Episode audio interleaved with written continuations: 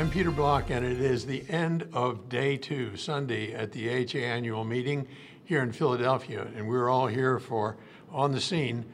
With me on the far left is Deepak Bhatt from uh, Brigham and Women's in Boston, and on my immediate left, Kim Eagle from Michigan.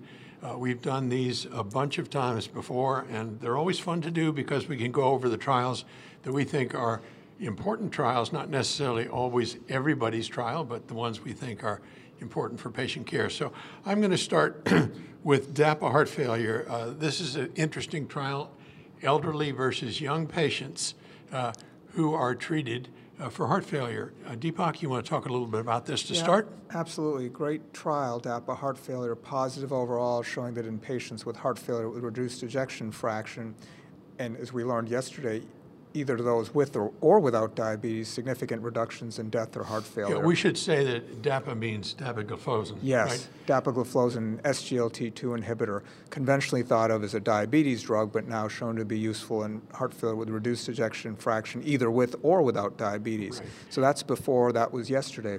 But what we've learned now is that in older patients, just as in younger patients in the trial, consistent benefits. So yeah. it isn't right to think, oh, this person's older, you know, why am I going to to start this therapy to try to prevent death or hospitalization from heart failure, and the drug seems to work really across all the subgroups they've studied, including this one. You know, older patients sometimes don't like to take their medications either, and uh, it's also nice to know that there's no downside, no negative effect about the fact that these patients are being treated as they grow older. Absolutely. Yeah. So good data, and you know, a lot of times we ignore older patients in clinical trials. So I'm glad these folks took a good close look. Okay, so DAPA heart failure positive trial, good for anybody.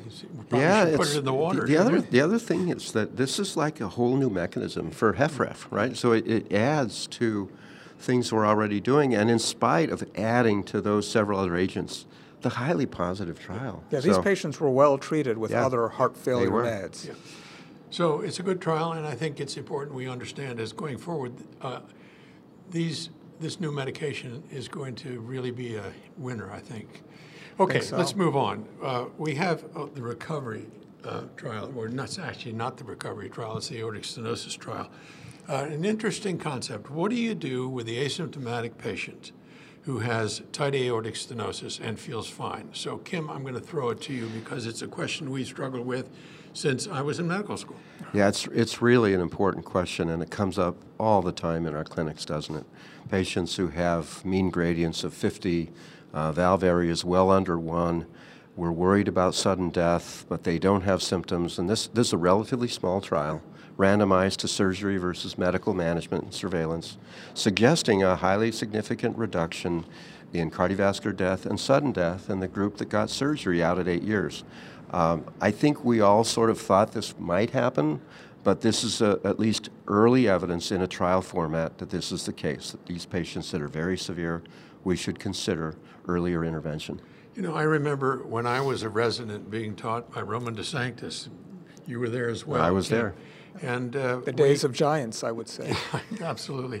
And he would say, you know, if I have a patient with aortic stenosis and a gradient of 100 millimeters, I don't care how old they are or how young they are. I'm going to fix their aortic valve.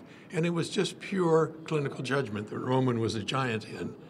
And it turns out he's probably right. I oh, think yeah. he is right. He is I, right. I, also remember Dr. Braunwald saying that the biggest risk in a patient with asymptomatic aortic valve disease is to have surgery.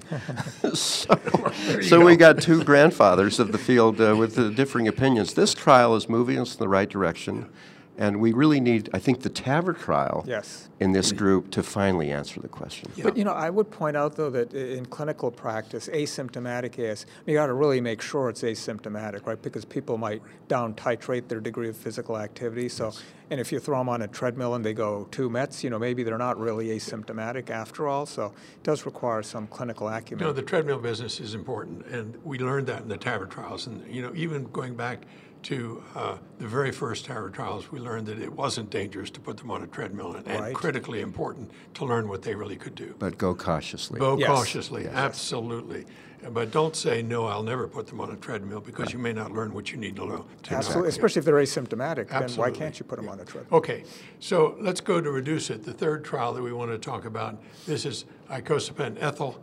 Uh, and that's another one of these sort of bombshell drugs that have recently surfaced over the last few years that uh, maybe we all ought to put in the water with uh, uh, our Lipitor and other sort of cholesterol lowering drugs. But the short version is now the question was in this trial whether or not in previous trials, what we frequently have seen, that the European outcomes were different than the U.S. outcomes.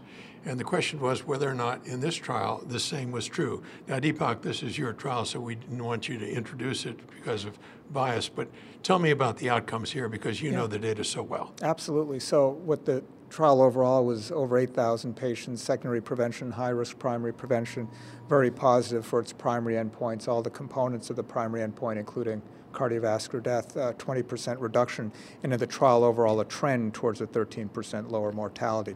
So that's the overall REDUCE-IT trial. What we examine now was the 3,000 plus patients enrolled in the U.S., a sizable pre-specified cohort, and we examined it for the reasons you said, just to make sure the drug worked at least as well in the U.S. as outside the U.S. And what we found was indeed it did.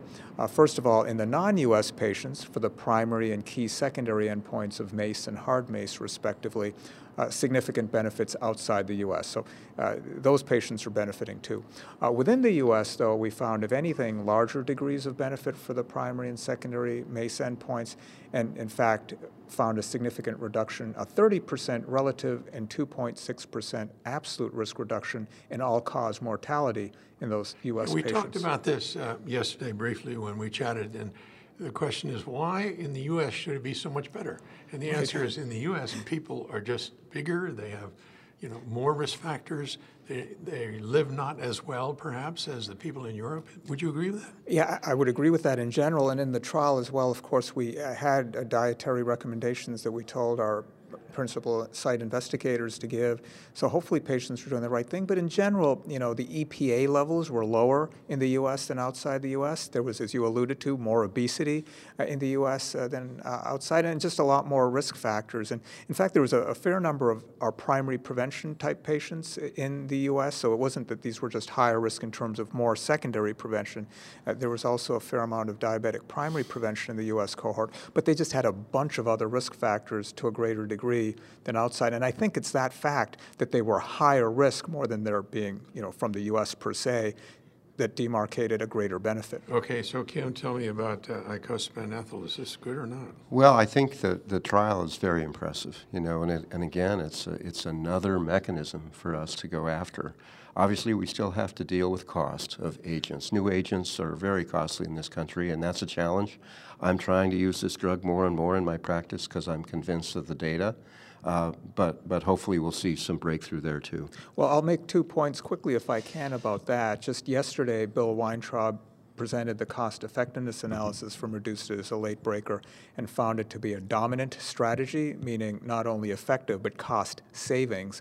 Uh, and an independent group called ICER also found the drug to be highly cost effective. And, you know, we'll see what happens, but uh, a couple of days ago at the FDA, uh, an advisory committee met and voted 16 0 in favor of expanding the label. Of course, that's a non binding vote. The FDA will uh, opine uh, on their own. We'll have to see what they say. But perhaps a label expansion might even help in terms of even I, greater I third party will. coverage. Yeah, I think it will. You, you think about our Medicare patients hitting that donut hole, and then they may be on six or seven of these cardiovascular agents and other things.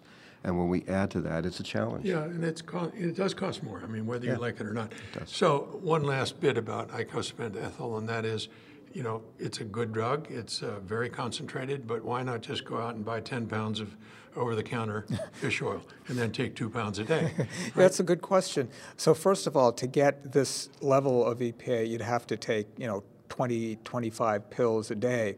And, and, the problem then is you're not even then sure what you're getting because these uh, supplements, a lot of doctors don't realize this, they're not regulated by the US FDA in the way that a prescription medicine is. Prescription medicines are very carefully regulated in the US for purity, you know, for safety and that sort of thing, how they're manufactured. The supplements, you can do whatever you want. I mean, there's some broad oversight by the FDA, the same way that food is regulated, but not with the same rigor as a prescription medication. But isn't it also true that icosapent ethyl has a differing effect on your LDL and HDL compared to just triglycerides?